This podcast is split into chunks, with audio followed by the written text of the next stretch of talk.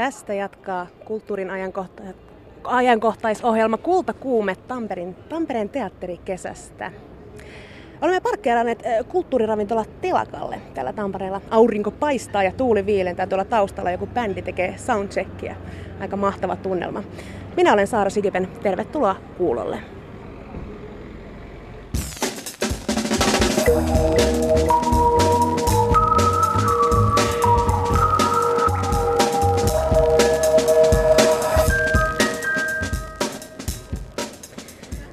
kultakuumeessa keskustellaan muun muassa sisaruudesta, taiteen tekemisen prosesseista ja monologitaiteesta. Tuolla telakan värikkäällä terassilla kollegani Liisa Enkel istuukin tarinoimassa kahden henkilön kanssa. Liisa, mitä sinne?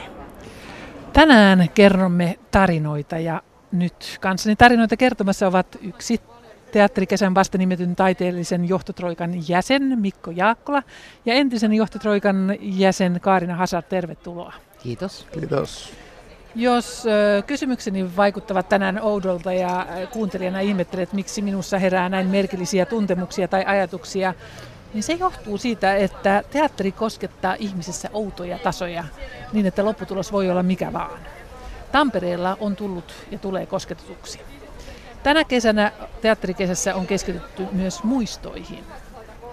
Kaarina Hazard, muistatko millaista oli silloin, kun ensimmäistä kertaa seisoit lavalla?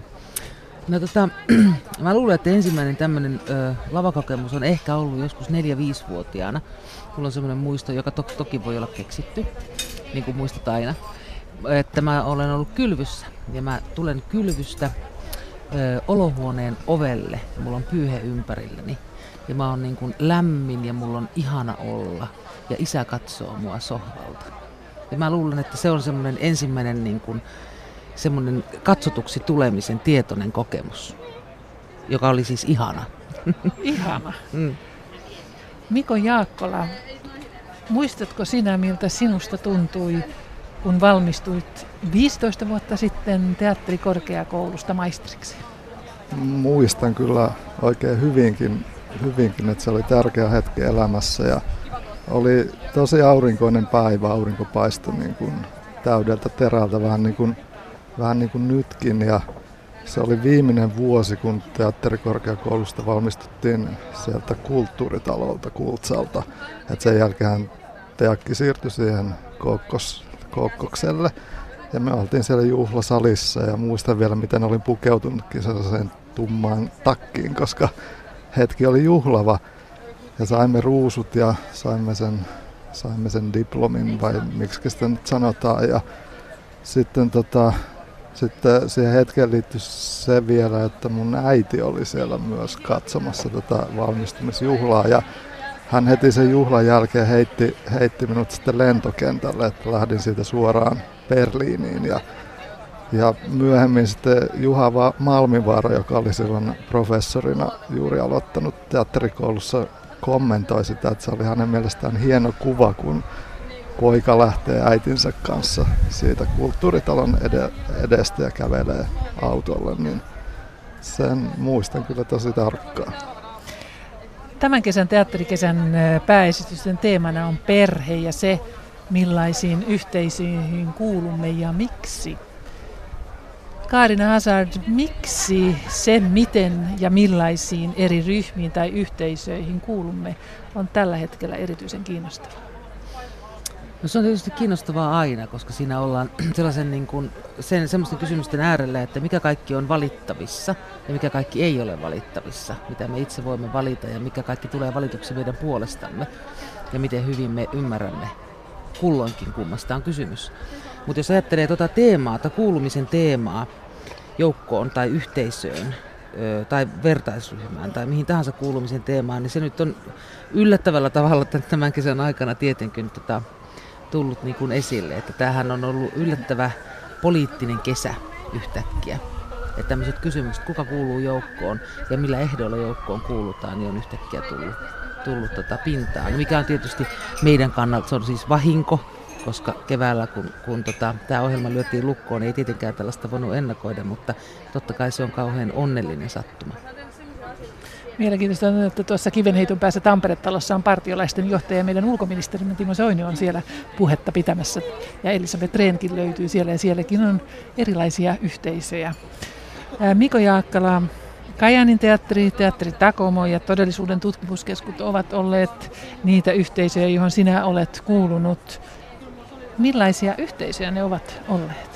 No ne on tietysti ihan hirveän erilaisia yhteisöjä ja, ja tota, ehkä sitten voi aloittaa sit todellisuuden tutkimuskeskuksesta, että sehän oli tota, sellainen ryhmä, joka sen perusti aikoinaan, että me perustettiin ensin sellainen kuin Kallion teatteri, niin kuin kuuden ohjaaja, silloisen ohjaaja-opiskelijan kanssa ja me haluttiin tehdä teatteria niin kuin ympäröivästä yhteiskunnasta, kalliosta, kalliolaisille ihmisille, niin kuin sellaista tavallaan niin kuin tositarinoihin perustuvaa teatteria ja todellista teatteria. Ja sitten kaksi vuotta me sitä pyöritettiin ja sen jälkeen sitten niin kuin perustettiin se todellisuuden tutkimuskeskus, että laajennettiin se ajatus käsittämään sitten koko Suomea, ei pelkästään nämä kalliota. Ja sen ryhmän niin kuin just ideana oli se, että me muodostettiin tavallaan sen ajatuksen pohjalta niin kuin se ryhmä ja se y- yhteisö. Ja sitten taas niin kuin esimerkiksi Takomohan oli, oli niin kuin toisenlainen, niin kuin se oli teatteri, joka kutsui mut niin kuin taiteelliseksi johtajaksi. Ja sitten, mutta se, se oli myös tällainen niin kuin pieni ryhmä, joka halusi vahvasti niin kuin määritellä sen, että millaista teatteria me kimpassa halutaan tehdä. Ja se, se oli niin kuin tavallaan aika yhteiskunnallinenkin se näkemys, että tehdään niin kuin sellaista kantaa ottavaa ja tällaista asioihin puuttuvaa teatteria. Ja sitten tietysti kun nyt on ollut Kajanin kaupunginteatterissa seitsemän vuotta, niin sehän on taas aivan erilainen, että tota, 50 ihmistä töissä siellä ja teatterinäkemyksiä on niin kuin ihan mielettömästi ja sitten tuollaisen niin kuin maakunnallisen teatterin tehtävänä on kuitenkin tehdä monipuolista ohjelmistoa, niin kuin, että sitä ei voi rajata yhtä tarkasti kuin vaikka jonkun Takomon tai ja todellisuuden tutkimuskeskus oli tietysti ihan täysin tarkasti rajattu että miten se yhteisö muodostuu, niin se dynamiikka on niin kuin aivan, aivan tota erilainen joka paikassa. Et esimerkiksi Kajaanissa voisi sanoa, että sen teatterin sisällä on niin kuin monia yhteisöjä. Että on ihmisiä, jotka on niin kuin jotain mieltä ja kannattaa jonkunlaista teatterikäsitystä ja sitten toiset on niin kuin to, toista mieltä. Ja sitten se homma on tavallaan, että miten saattaa nämä kaikki näkemykset jotenkin hedelmällisellä tavalla yhteen, että saa sen porukan puhaltamaan yhteen hiileen. Millaisiin yhteisöihin sinä kuulut? Can you imagine? Muistuuko mieleen? Millainen olit, kun olit 17? Mitä ajattelit, mitä tunsit? Pysähty. Mieti. Eilen istuin äh, reilun tunnin kolmen hollantilaisnuoren kysymystulvan kohteena. Voi oli monella tapaa mielenkiintoinen, vahva kokemus. Ja se oli yksi niistä kahdeksasta kansainvälisestä festivaaliviikon aikana nähtävästä esityksestä. Äh, Kaarina Hazard ja Miko Jaakkola, miksi asioiden ja muistojen mieleen palauttaminen on tärkeää? No Mä en oikein tiedä, tota, onko se tärkeää. Voisi sanoa, elämähän olisi onnellista tavallaan, jos ei muistaisi yhtään mitään. Jos joka aamu heräisi uutena, niin elämä olisi varmaan ihanaa ja vapaata. Mutta muistaminenhan on ihmisen kohtalo, ihminen ei voi sille mitään. Että, että tota, se, miksi ihminen kokee muistamisen tavallaan öö, merkitykselliseksi on tietenkin se, että kun se ihminen yrittää tarinallistaa omaa elämäänsä, saada siihen jotakin järkeä, jotakin logiikkaa, niin hän on pakko yrittää muistella saadakseen siihen aineksia. Mutta että se, että se on tärkeää, niin en mä tiedä onko se tärkeää, mutta se on ihmisen osa. Ihminen on muisteleva, ihminen on sekä taakse että eteenpäin ajatteleva olento. Ja sehän on yksi ero, niin kuin on, ihmisen elämän ero on määritelty myös tästä, tämän mielessä. Ihminen muistaa. Niko Jaakko. No mä kans tavallaan yhtyisin tuohon, että se on, se on tärkeää sen identiteetin rakentamisen kannalta, että kuka minä olen, on, on niin kuin jonkun tyyppinen tarina. Aivan samalla lailla kuin, niin kuin teatterissa kerrotaan tarina ja se dramatisoidaan, niin samalla lailla hän sitä dramatisoi omaa tarinaansa, että, sieltä pudottaa joitakin asioita pois, unohtaa kenties ja niin kuin kertoo, jos se pitää kertoa jollekin ulkopuoliselle, niin sen kertoo niin kuin tietyt kohdat sieltä, tietyt, aivan niin kuin teatterissa kerrotaan tarina. Ja samalla lailla hän itsestään kertoo niin kuin tietyn tyyppisen tarinan. Ja sitten tavallaan se johdonmukaisuus ja tämmöinen on siinä ehkä se, niin kuin mikä on mm. tärkeää. Eri, eri yleisöllä kertoo itsestään eri tarinan. Et riippuu tietenkin aina kontekstista, että mit, mitä tarinaa itsestään kertoo. Ja muistin ö, toiminta on kauhean kiinnostavaa siinä mielessä, että meillä kaikilla on sellaisia kokemuksia että, ja muistoja, jotka ikään kuin palaa suoraan mieleen. On, on ollut joku semmoinen intensiivinen hetki, joku murtumakohta, jossa on tapahtunut jotain ja se itse muisto voi olla hyvinkin mitätön, mitä jolla oli päällä tai miten lasi tippui pöydältä tai joku ihan ikään kuin satunnainen, mutta se on kiinnittynyt, palannut mieleen sen takia, että se hetki muuten oli niin, siinä tapahtui jotain niin merkityksellistä. Ja sitten taas toisaalta en suurten kriisien kohdalla ihmisen muisto toimii niin, että ihmiset eivät välttämättä muista mitään yhtäkkiä onnettomuuksista tai, tai voi olla pitkiäkin ajanjaksoja. Ihmiset sanoo, että en muista siitä puolesta vuodesta mitään, silloin kun on ollut joku syvä kriisin kohta. Että kaiken kaikkiaankin muistin toiminta on hirveän kiinnostavaa, niin kuin tietenkin koko havaitsemisen niin kuin toiminta ylipäänsäkin. Tampereen teatterikesän ja Tampereen tarjonta tällä viikolla on ollut erittäin runsasta. Mikä on näistä tarinoista osunut teidän oman tarinaanne niin vahvasti, että erilaiset muistot ovat nousseet pintaan? No, ky- kyllä mulle se, tota, se, mä en ollut aikaisemmin nähnyt sitä Milja Sarkolan sitä jotain toista, niin se, se kyllä niin kuin, se oli todella hyvä esitys. Ja sitten tie, tietenkin teatterin tekijänä siinä on myös paljon, paljon sitä maisemaa, joka on niin kuin tavallaan omaa kokemusmaisemaa, johon on niin kuin helppo samaistua ja josta on kaikista niistä tilanteista on niin kuin omakohtaisia kokemuksia, jotka herää tietysti pintaan ja sitten nauraa niin kuin itselleen myöskin. Ja sittenhän se, mutta se esitys niin kuin, ei käsittele pelkästään sitä, vaan se sit käsittelee niin kuin inhimillisiä, niin kuin, inhimillisyyttä niin kuin laajemmin, mikä on sen esityksen niin kuin iso ansio. Ja se, ja se ironia ja kaikki mikä siinä on, niin kyllä, kyllä se oli sellainen, joka tuli lähimmäs ainakin mulla. Kaarina Hazard, sinä olet seurannut koko vuoden suomalaisia teatteriesityksiä, niin onko sinulla tästä vuoden runsauden sarvista joku, joka on omassa elämässäsi osunut tänä vuonna? No se vaikea on tuolla tavalla mennä sanomaan, koska, tota, koska on tosiaankin nähnyt niin paljon ja sitten taas Mikon on helppo ottaa, kun hän on tulevan Troikan jäsen, niin tavallaan jotain tästä ohjelmistosta, mutta mulla ny, vielä nykyisin Troikan jäsenenä ei tietenkään lupaa millään tavalla nostaa yhteisöstä toisen edelle. Mm. Ja varmaan muistoja on kuitenkin noussut. Tosiaan Tampereen teatterikesken taiteellista johtotroikasta vaihtui eilen kaksi kolmesta ja se julkistettiin. Ja seuraavien vuosien troikkaan kuuluu Milja Sarkola, Mikko Roiha ja Miko Jaakkola. Kaarina Hazard ja Miko Jaakkola, millaisista teatterikesistä te unelmoitte, kun ajatellaan tulevaisuutta? Anna minä aloitan nyt, kun sinä olet vastuussa kohta ja minä, minä pääsen tästä näin. Okay. No tota, niin, niin mä unelmoin sellaista teatterikesistä ainakin, että tota, tavallaan, et, että lipun hinnat on yksi sellainen asia, mikä on niin kuin ongelma tavallaan, että se lipun korkeat hinnat tekee, määrittää jotain niin kuin tätäkin, mitä tahansa muutakin tapahtumaa sillä tavalla, että se katsojakunta jo niin kuin selektoituu jonkunlaiseksi. Että jotenkin mun mielestä olisi ihanaa tietenkin, että, että olisi sellainen tapahtuma, missä se kynnys tulla teatteriin. Totta kai se on tehty nyt niin kuin alennettu sitä kynnystä sillä, että tänne tuodaan yhtäkkiä. On helpompi nähdä, helpompi mennä, se kuuluu tämän viikon niin kuin meininkiin se, että teatteriin menee. Mutta jos mä jotakin haaveilisin, niin tietenkin siitä, että, että ne olisi vielä niin kuin hinnaltaan halvempia niin, että se kynnys olisi edelleen matalampi sellaistenkin ihmisten käydä teatterissa tällä viikolla, jotka eivät sinne yleensä tai usein mene. Mutta tämä ei ole sinun käsissäsi, Miko. En sanonut tällä, mutta, mutta kuitenkin sanoin.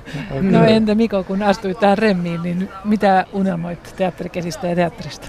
No tota, tietysti tästä taustastakin johtuen, että ollaan oltu tekemässä taas todellisuuden tutkimuskeskusta ja tämän tyyppistä teatteria, niin minusta teatteri on parhaimmillaan silloin, kun se reflektoi aikaansa, että se pystyy nostamaan sieltä ajasta jonkun sellaisen niin kuin teeman, aiheen tai minkä vaan, mikä puhuttelee just sillä hetkellä katsojaa, koska se on niin live-hetkessä kiinni oleva, oleva asia. Ja että jos teatteriesitys pystyy niin kuin herättämään katsojassa niin kuin suoria tunnereaktioita tai ajatuksia siinä hetkessä, niin ja menemään niin kuin tavallaan sen katsojan läpi niin kuin sieluun tai niin kuin sinne tunnetasolle, niin silloin se niin kuin mun mielestä toimii parhaiten. Ja se on niin kuin ihan vai, todella vaikea, koska sitä ei pysty mitenkään välttämättä edes järjellä niin kuin miettimään, että mitä ajassa liikkuu. Ja niin kuin, tietysti intuitiot ja vaistot ja kaikki tällaiset niin kuin toimii. Niin kuin tänä vuonnakin Kaarina sanoi, että nyt on sellaisia esityksiä, jotka niin kuin osuu ja ne on valittu kuitenkin jo kauan sitten. Niin ja semmoistakin huomattu just nyt, että täällä on paljon sellaisia esityksiä, nyt vasta huomaa sen, että jotka on niin sen perinteisen teatterisityksen sijaan pikemminkin puheenvuoroja. Että on nyt mm. huomannut, että, ahaa, että okei, että on niin kuin, ja se on osin omaa valintaa, mutta se valinta ei ole hirveän tietoista. Että se vasta mm. täällä huomaa, että ahaa, tämmöistä tehdään ja tämmöistä on ilmassa. Mm. Kiitoksia Kaarina Hazard ja Miko Jaakola. Vuoden 2015 Lea-palkinnon sai eilen täällä näytelmäkirjailija Antti Hietala. Tätä palkintoa on jaettu 30 vuotta ja se myönnetään parhaasta näytelmätekstistä. Kuuteatterin johtajana toimiva Antti Hietalo sai palkinnot teoksestaan Ihanat ihmiset. Hän kaipaisi enemmän keskustelua näytelmäteksteistä. Kyllä se tietysti hyvältä tuntuu. Useimmitenhan niin näytelmän niin käsikirjoitukset arvioidaan julkisesti kritiikeissä – siinä kaikki. Eipä niistä hirveän paljon keskustella sen kritiikin ulkopuolella. Tietysti on näytelmiä, jotka aiheuttaa julkista keskustelua, niin kuin esimerkiksi Kuparisen eduskunta näytelmät, joiden niin kuin yhteiskunnallinen aspekti on, on tai poliittinen aspekti on, on, on suurempi niin, niin, niistä, mutta niidenkin niin kuin kohdalla se keskustelu on kuitenkin sellaista iltalehtipäivittelyä, että näytelmässä se ja se poliitikko esiintyy sillä ja sillä lailla, että, että, että onko tämä niin kuin, onko tämä loukkaavaa. Sitten soitetaan sille poliitikolle, joka ei ole nähnyt koko näytelmää ja on, on tai ei ole loukkaantunut. Että, että, että, että kyllä se niin kuin aika vähäistä on. Miten kuvaisit sitä luovaa prosessia, mikä näytelmän kirjoittaminen on?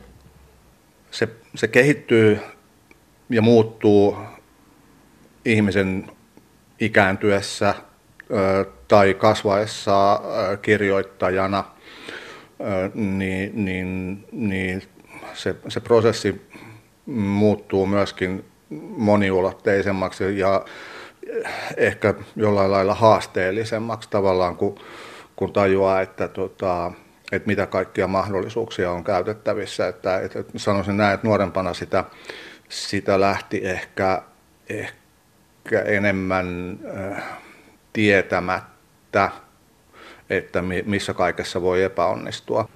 Sanoit, että nuorena et pelännyt epäonnistumista. Pelkäätkö epäonnistumista nyt? Ähm, nuorena pelkäsi epäonnistumista e, tavallaan eri tavalla epäonnistuminen ehkä tarkoitti eri asioita. Nuorena muiden ihmisten ja ylipäätään se, niin kuin se, se tavallaan niin kuin halu näyttää, että osa oli suurempi, tai sillä oli suurempi merkitys ja, ja, ja näyttää itselleen, että kykenee johonkin. Mm, myöhemmin on ehkä niin, että on niin kuin kyennyt asettamaan selkeämmin jotain tavoitteita sille, mitä pyrkii tekemään, jolloin niin kuin sit taas sen, sen tavoitteen niin kuin täyttyminen on, on, on ehkä niin kuin suurempi asia. Kirjoittamisen näytelmä Ihanat ihmiset sai vuoden 2015 Lea-palkinnon. Kenen tarinan haluat kertoa? Kenen äänen haluat tuoda kuuluviin? Aa, tässä näytelmässä. Näytelmässä tai näytelmissä?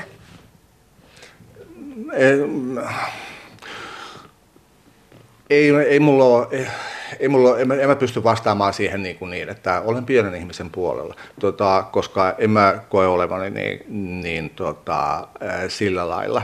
En mä, en, mä mietin enemmän niin kuin ihmisyyden eri puolia, ihmisen ole, olemisen eri puolia. Mä koetan, koetan niin kuin jollain tavalla ehkä valottaa jotain sellaisia sellaisia ominaisuuksia, joita meissä kaikissa on, mutta jotka, tota, joita meidän on vaikea myöntää. Ne on, ne on aika niin kuin, se on, se on musta aika niin kuin toistuva, toistuva kuvio, että arkipäiväisessä, arkipäiväisessä tilanteessa suht tavalliselle ihmiselle tapahtuu jotain, josta sitten kehittyy jotain poikkeuksellista, mutta, mutta että, että mä koitan niin kuin melkein aina painottaa sitä, että, että tämä voi tapahtua kenelle tahansa. Tämä ihminen ei ole esimerkiksi jokin hirviö tai niin kuin, hänen niin kuin pahat tekonsa eivät johdu siitä, että, että, että hän olisi niin sanotusti paha ihminen, vaan, vaan että tota, tällaiseen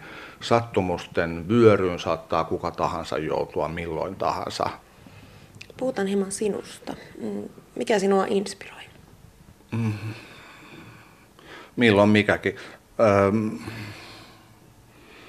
mä olen kirjoittanut aika paljon näytelmiä, jotka, mm, jossa tapahtuu jonkinnäköinen rikos, rikos ihmisyyttä, rikos, tai siitä, miten me nyt käsitetään ihmisyys tai ihmisenä, niin kuin, äh, ihmisenä oleminen, niin, niin, niin tota, äh, toiset sanoo pahuudesta tai jotain tällaista, mutta tota, mä en niin kuin oikeastaan koe itse sitä niin, että mä oon, mä oon niin kuin jotenkin ehkä pyrkinyt niin kuin hahmottamaan sitä, että, tota, että mitä tämä niin mitä tämä oleminen on, niin, niin, niin mistä syystä niin kun itse kokee huonoa omaa tuntoa, minkä takia niin kuin, mi, mitä, me, mitä me ehkä ollaan jotenkin velkaa ja kenelle, ja mikä, mikä se sellainen epämääräinen, hahmoton, ää, syyllisyyden tai, tai tota, pahan olon niin tunne on, mistä se juontaa juurensa. Ja jostain, jostain sellaisista lähtökohdista niin, niin, niin suurin osa mun teksteistä on syntynyt. Kirjoittaminen on, on kuitenkin sellaista niin kuin itsensä tutkiskelua ja pun, punnintaa, jossa, jossa niin kuin oma oman arvon tuntoon suurella koetuksella, koska välillä on niin kuin pakko kokea olevansa mitätön ja huono ja kykenemätön. Se, siinä on vaan pakko, niin kuin, siinä on pakko niin kuin hyväksyä siis oma mitättömyytensä, jos aikoo saada jotain aikaiseksi. Muuten, muuten mä en niin oikein, oikein koe, että se on mahdollista. Että, tota, että, että siitä se sitten lähtee rakentumaan ja vähitellen niin kuin, ähm, ehkä kasvamaan joku itseluottamus ja luottamus siihen, mitä on tekemässä. Mutta, mutta on tavallaan niin kuin aina lähdettävä aina vietävä jotenkin itse asiassa kuitenkin sinne pohjille ennen kuin, ennen kuin voi todeta, niin että no ehkä mulla tässä jotain kuitenkin on. Ja se on luonnollisesti raskasta, koska, koska, tota, koska se, se sisältää, niin kuin, se, on, se on niin kokonaisvaltaista. Näin Lea-palkinnon eilen saanut Antti Hietala. Tähän pöydän ääreen olen saanut taiteilija Helen Schersbeckia jo useita vuosia näytelleen Helka Perjahon. Tervetuloa Helka. Kiitos. Raakel Liehun romaanin pohjalta tarinan eh, Helen Schersbeckistä on dramatisoinut Aino Piirola ja sinun on ohjannut Tuula Väisänen. Eh, muistatko Helka Periaho, millaista oli mennä taiteilijan nahkoihin? Muistan, joo, hyvinkin. Se oli silloin vuonna 2012, kun alettiin harjoittelemaan tätä, tätä produktiota ja silloin oli se ensiltä myös 2012 syyskuussa ja se tuntui tosi jännittävältä ja kutkuttavalta ja ö, mielettömän kiinnostavalta tutkimusretkeltä. No millainen menit hänen nahkoihinsa? Miten pääsit hänen päänsä ja elämänsä sisälle? No tuota, no ensin ihan konkreettisesti lukemalla tuota, tämän Raakeli on hienon hieno romaani Helene, totta kai, ja sitten sen lisäksi sitten vähän rupesin ihan, ihan huvikseni tutkimaan Helene Särpäkin elämää. Toki mä niin tiesin hänestä jonkin verran aikaisemmin, olin nähnyt joitain hänen maalauksia, mutta sitten, tota, sitten näin ihan maallikkona vaan rupesin vähän tutkimaan ja se, se olikin tosi mielenkiintoista. Miten paljon muuten nuo Sherpekin maalaukset ja varsinkin omakuvat vaikuttivat teoksen syntymiseen? No on ne vaikuttanut joo, että siinä toki tuossa meidän ton Aino Piirolan tekemässä dramatisoinnissa, niin siinä kyllä puhutaan siinä itse tekstissäkin joistain maalauksista, niin, niin kuin ihan siinä tekstin tasolla, mutta sitten, sitten kyllä, ne, kyllä ne hänen niin kuin maalauksensa on vaikuttanut tosi paljon, etenkin ensin just ne lopunajan omakuvat ja näin. Eilen kun katselin sinua siellä lavalla yksin niissä monissa rooleissa, joita sinä monologissa esitit, niin varsinkin Sherpekin äh, Helenen äh, siinä, niin olin hämmästynyt niistä ilveistä ja mimiikasta, mikä kasvoillasi oli, ja joka liittyi niihin maalauksiin, ja, ja ne tulivat niin elävästi mieleen. No, se on kiva kuulla, joo. No, huikeita maalauksia, ja kyllä niin kuin jotain pyrkinyt välittämään niistä. Niin kuinka paljon mimikkasi syntyi niiden avulla?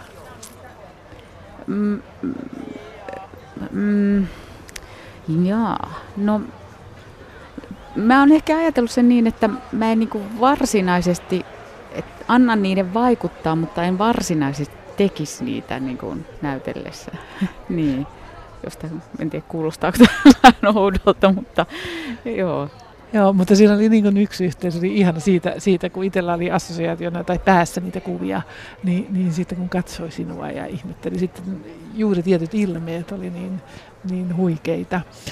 Ähm, Helka, Peria, olet kiinnitettynä Rovaniemen kaupunginteatteriin. Joo, Rovaniemen teatteriin. Joo, Rovaniemen teatteriin. Niin tota, ää, miten monologinäytelmä, tämä on monologinäytelmä, jonka kanssa olet kiertänyt, niin sen tekeminen eroaa muusta teatterin tekemisestä? Joo, tämä tosiaan tämä meidän produktio on tämmöinen vapaan kentän tuotanto, tuo, tuotanto ja tota, meillä on tämmöinen pieni työryhmä ollut tässä kaiken kaikkiaan, kaikki rovanimeläisiä eri alan taiteilijoita ja tota, kyllähän no, monologin tekeminen on sillä vähän niin kuin yksinäisempää puuhaa, että että harjoitusvaiheessa ollaan useimmiten kahdestaan ohjaajan kanssa ja, ja sitten taas niin kuin, tuommoisissa, jos tehdään suurempaa produktiota, totta kai se työryhmä on isompi ja siinä on enemmän näyttelijöitä ja se on semmoista niin kuin, se, se, se harjoitusprosessikin on jo erilainen. Se on niin kuin semmoista impulssin synnyttämistä niin kuin työkavereiden kesken. Ja, ja monologin tekemisessä täytyy kuvitella se niin kuin henkilö, jolle puhuu, niin itse ja tota, näin. Että. Sinun täytyy olla se teatteriseurue tuolla omassa päässäsi. No, no vähän joo, näin on. Martti Suosala muistaakseni jossain vaiheessa joo. käytti, että hänellä on teatteriseurue omassa päässä. Joo, kyllä, näin se on. Selvä, kiitoksia Helka Periaho ja onnea uusiin koitoksiin. Kiitoksia. Tampereen teatterikesessä on tosiaan monenlaista ohjelmaa. Viimeinen vuori, vuorokausi on ollut oikein runsauden sarvi ja e, erityisesti kun tapahtumien yö toi taiteen harrastajatkin kaduille ja lavoille. Rautatieasemalla käynnistyi eilen kirjailijoiden proosakone. Kirjailija Tuija Välipakka oli osa konetta ja hänen 21-vuotias tyttä, tyttärensä Mikaela Välipakka toimi kapellimestarina. Näin Tuija Välipakka. No, proosakone on enemmänkin äänitaideteos. Eli me tutkitaan tässä proosakoneen avulla vähän ääntä ja äänettömyyttä, erilaisia vähän sellaisia niin kuin vastakohtia, hiljaisuutta, kakofoniaa ja sitten esimerkiksi sanan vapautta ja sen rajoittamista, koska meidän kapellimestari tulee tosiaan laittamaan meitä päälle ja pois, eli rajoittamaan myös meidän puheoikeutta. Mikaela, sinä olet siis kapellimestari. Mitä sinä siinä hetkessä, kun proosakone käynnistyy, mitä sinä oikein teet?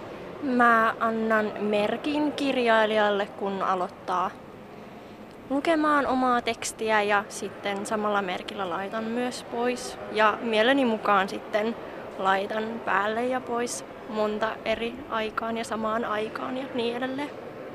Kuunteletko sä sitä, että mitä sieltä kuuluu ja yrität saada ne jotenkin tekstit keskustelemaan vai mikä, mitä sun päässä liikkuu silloin, kun sä ohjaat? Joo, kyllä mä yritän vähän kuitenkin kuunnella, että miltä se sitten kuulostaa, että en ihan randomisti kuitenkaan, mutta tota, vähän sen, just sen kakofonian ja hiljaisuuden välillä. Koitan leikkiä. Mutta eivät ikinä muuttua. määrättynä rangaistuspataljoonaan Siinä, että se tapahtuu upseeriksi. tänään. Ei ole Hyvät mitään miehet minulla oli. Ja Kaikki Mutta olivat yli porukan 500 vuoden ajan pitäneet kannat suunnilleen saman Mistä tämä ylipäätään tämä idea koko proosakoneeseen on peräisin? No itse asiassa me oltiin Mikaelan kanssa palaamassa Helsingistä, oltiin käyty taidenäyttelyssä ja oli sopivan sellainen virtaava ja hauska fiilis lähteä keksiin jotakin uutta. Ja se sitten siinä automatkan aikana ideoitiin sitä, että millä tavalla voitaisiin jotain uutta tuoda proosaan, että voiko sanoilla soittaa ja onko, onko yhteiskunta jonkunlainen kone vai kuuluuko sieltä enemmän yksilön ääni, ollaanko me monta yksilöä vai, vai muodostetaanko me tällainen kone. Siinä se matkan aikana sitten kehittyy tämä meidän idea.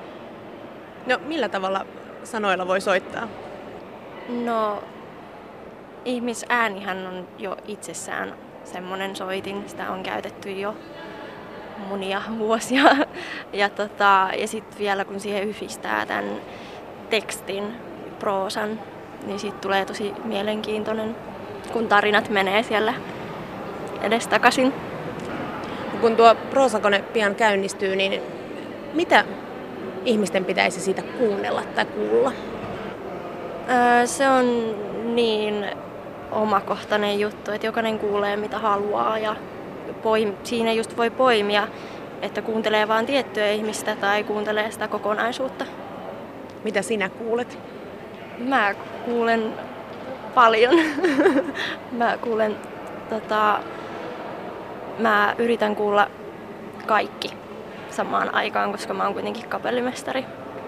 Ja yritän luoda sen kokonaisuuden itse. Kaikilla mahdollisella tavalla tilaa niin kuin äiti sanoi, Vastataan rauhanperkeleitä Niitty aaltoilee kuin vesi ja pilvet nousevat. JR7 pojat sanoivat meitä oli uimareiksi. hyvä siinä, mitä teki. Hän oli parhaimpia, sillä hän välitti käyräsarvisista tarpeeksi paljon tappaakseen ne aina yhdellä nuolella.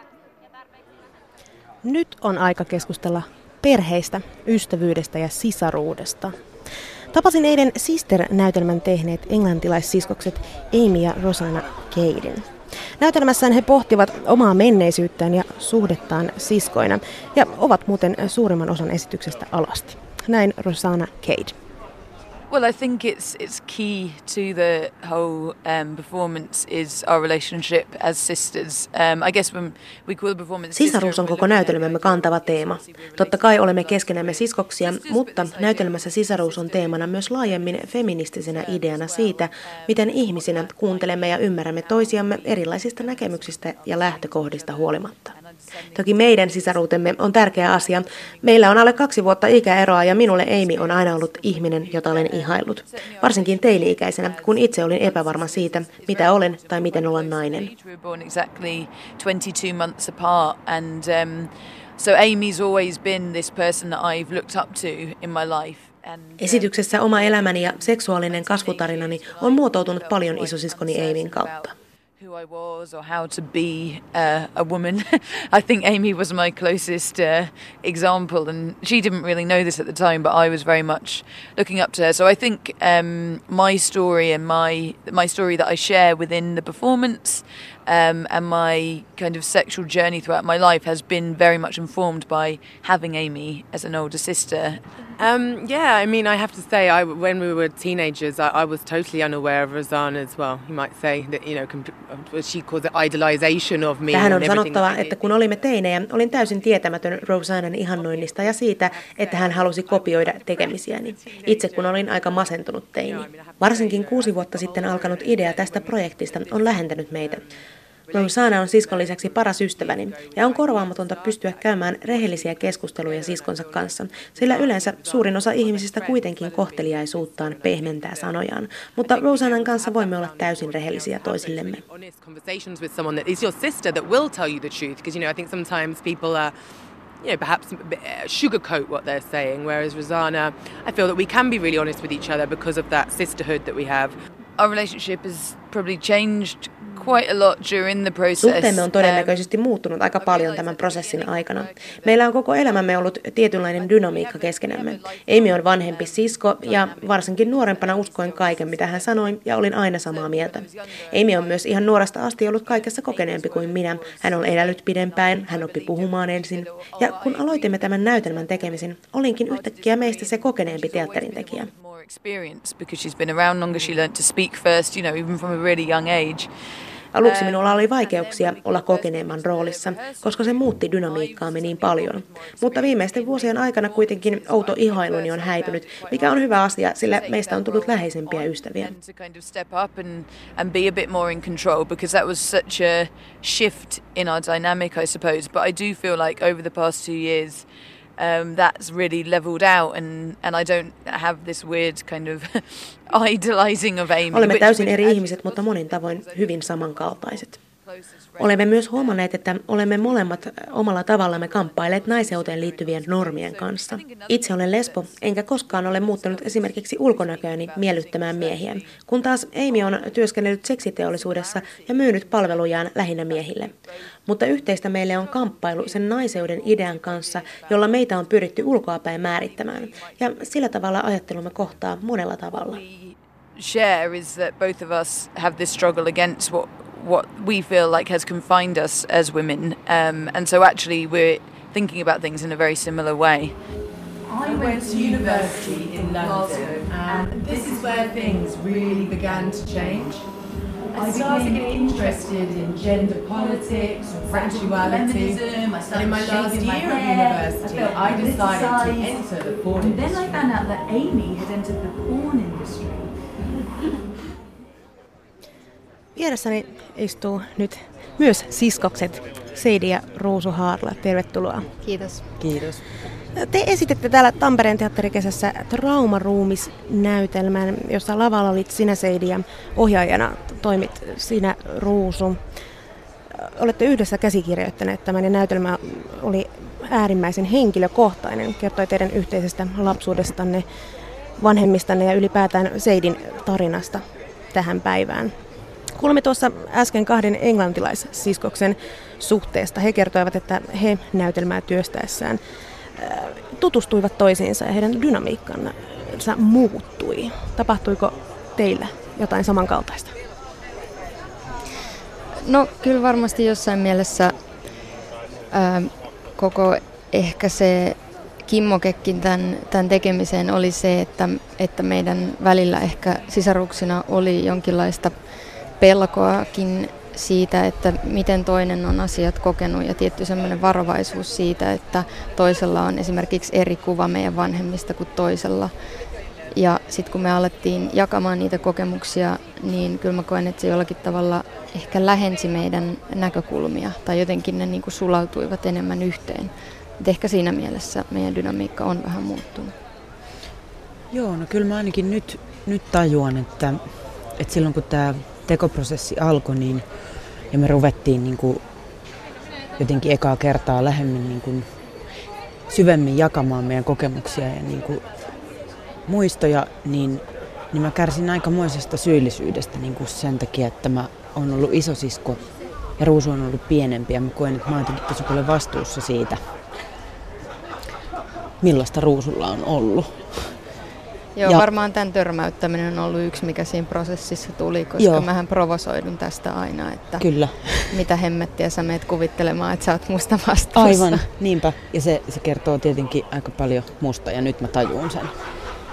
Ja sitten kyllä mä joskus vuosia sitten niin oon miettinyt sitä, että, että Ruusu on mua nuorempi niin paljon, mutta että se on ohjaaja, että meidän tavallaan ammatti niin kuin asetelma on se, että, että, että Ruusu katsookin mua enemmän, vaikka ei, kyllä mäkin sitä katson tosi paljon, mutta Niin, mutta et hierarkia tavallaan kääntyy Niin. niin. toisinpäin ohjaajan ja näyttelijän niin kuin välillä sit verraten siihen, mikä se on ää, siskoksina ikäeron kautta.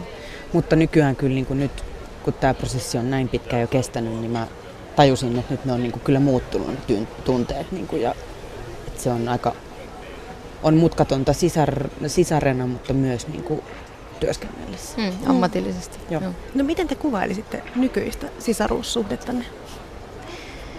No tietysti se ä, ammatillinen suhde on ollut nyt kovasti pinnassa, että eh, ehkä musta tuntuu, että me ollaan tasavertaisempia jotenkin kuin aiemmin.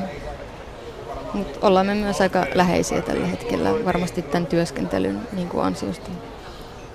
Kyllä mä näen, että tämä, tämä työnteko on ollut avainasemassa siihen läheisyyden lisääntymiseen. Kyllä mä, joo, nykypäivänä mä pidän ruusua mulle tosi, tosi läheisenä ihmisenä. Tämä Traumaruumis-näytelmä on äärimmäisen henkilökohtainen, ainakin sen tuntui siltä katsomosta käsin. Itse olin ihan sekaisin sen jälkeen, jos näin voi sanoa. Tota, miltä tuntuu tehdä jotain niinkin henkilökohtaista kuin oma elämä ja, ja, ja suhde, suhde vanhempiin ja, ja oma kasvutarina ää, teatteriksi, taiteeksi, lavalle, kaikkien silmien eteen? No, se tietenkin miltä oma elämä tuntuu ja näyttäytyy, miten sen kokee, niin se on aika äärimmäistä ja sataprosenttista koko ajan. Sitten se, että mitä, miltä se tuntuu, kun, si, kun siitä on tehnyt taidetta. Ää, tuntuu hyvältä, että, että on tullut sellainen kokemus, että me ollaan tehty hyvä esitys. Että mä oon hirveän ylpeä meidän esityksestä. Ja mä oon ollut tosi iloinen kaikesta palautteesta ja niin kuin katsojista, jotka on, on tullut, tullut puhumaan ja, niin kuin, koken, ja niin kuin halunnut näyttää sen, että ne on saanut siitä jotain. Musta tuntuu, että tässä prosessissa aika olennaista ja jos voi sanoa, että kuitenkin esitykset tuli mun mielestä onnistunut ja monet, monet on pitänyt sitä niin kuin onnistuneena työnä suhteessa esimerkiksi tähän henkilökohtaisuuteen, että sehän ei aina niin kuin mene niin kuin Strömsössä.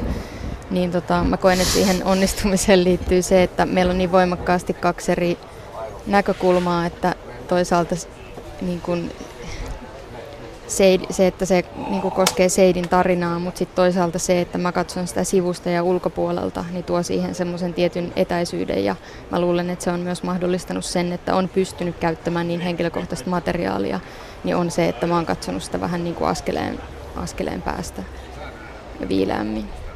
Niin Seidi, tässä on siis Seidin tarina kolmekymppiseksi. Lavalla on, olet yksin siinä näyttelijänä ja hahmoina on nuori Seidi, teini-ikäinen Seidi ja Seidi nykyään ja sitten Seidin vanhemmat, isä ja äiti ja sinä teet nämä kaikki roolit yksin. Minkälaista se oli esittää vaikka omaa äitiään?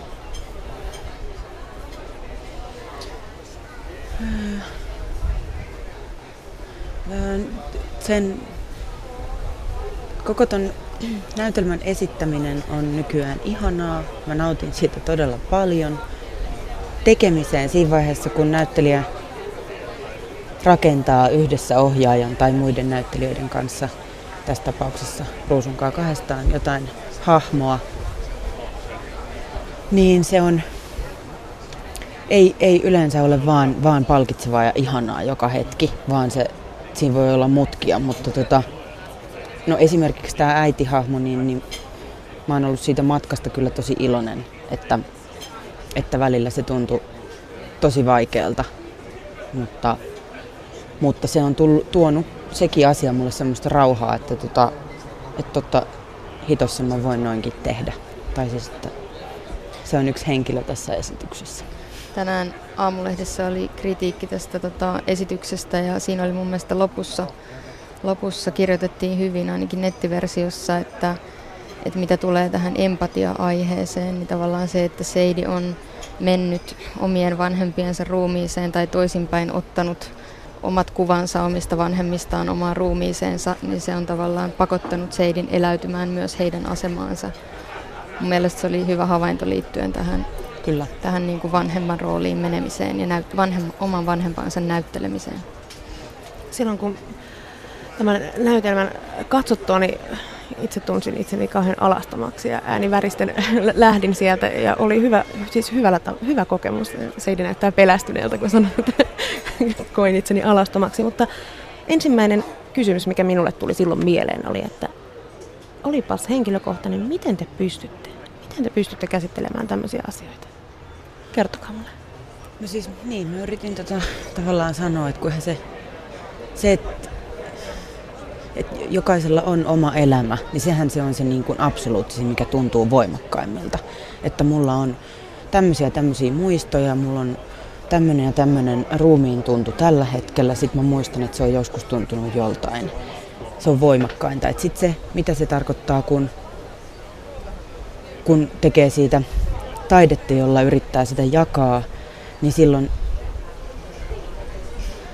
parhaimmillaan se tuntuu siltä, että, että huomaa, että ihanaa, että mä voin tota, että mulla on näköjään tosi samanlainen kokemus kuin ton 66-vuotiaan naisen kanssa, joka tulee mulle itkemään siitä.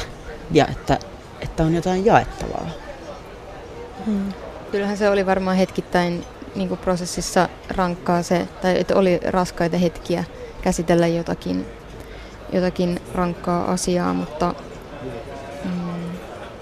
mä luulen, että meillä oli koko ajan sellainen usko, että, että se on arvokasta, että me voidaan välittää, me voidaan tuoda sieltä kokemuksistamme mukanamme jotakin arvokasta tietoa ja tarkastelua ja tarkkoja havaintoja, mm. jotka jakamalla yleisön kanssa, niin yleisö voi, katsoja voi saada myös todella paljon siitä.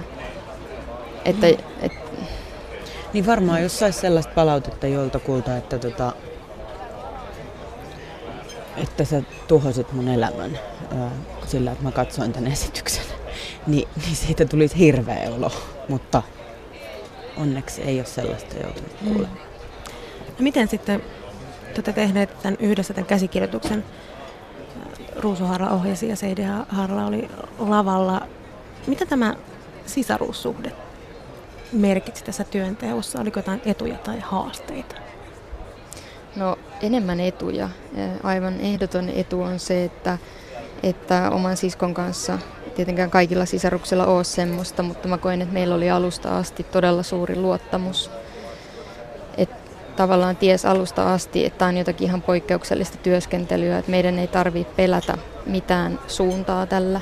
Niin kuin, että tämä prosessi voi mennä mihin tahansa suuntaan ja me kestetään se ja me pystytään olemaan avoimia toisillemme. Ja sehän on hirveän olennainen osa prosessia, että ei kätke sitä niin kuin työryhmältään, että mitä itsessä tapahtuu. Ja tässä tapauksessa se oli poikkeuksellisen helppoa sen ansiosta, että meillä on niin pitkä historia. No, mitä pelkoja teillä sitten oli, että mihin suuntaan se olisi voinut mennä, jos nyt asiat on mennyt hyvin? No, kyllä varmaan itsellä suurin öö, tai kauhun tunteet on liittynyt siihen, että, että jotain muuttuu, jotain itsessä muuttuu. Luultavasti mun ajatukset tai tunteet voi muuttua ja ei tiedä mitä on tulossa. Se on pelottavaa. Mm. Mutta se on tavallaan kyllä aina osa, ainakin niin. mielestäni hyvää teatteriprosessia on se muutoksen mahdollisuus, että siinä mielessä se niin kuin kuuluu aina asiaan. Hmm. No, mitä tästä eteenpäin, Seidi ja Ruusa Harla? Toivottavasti lisää yhteistyötä ja huumoripitoisia tuotantoja. Ei näin raskasta enää vähän aikaa. Ei, en mä sitä, mutta tota, meillä, on, meillä on vahva yhteinen huumori Seidin kanssa ja mä luulen, että siitä tulee poikimaan vielä paljon asioita. Ja on se huumori tässäkin prokkiksessa On, mukana. voimakkaasti. Kiitos haastattelusta. Kiitos. Siskokset. Kiitos. Seidi ja Ruusu Harla. Tässä oli Kultakuumeen lähetys Tampereen teatterikesästä täältä kulttuuriravintola Tilakan terassilta. Jatkamme olemista auringosta ja kiitos kuulijoille. Minä olen Saara Sikeben ja kollegani on Liisa Enkel ja me jatkamme ta- teatterin parissa. Oikein teatterin täyteistä viikonloppua myös sinne radiolähettimen toiseen päähän.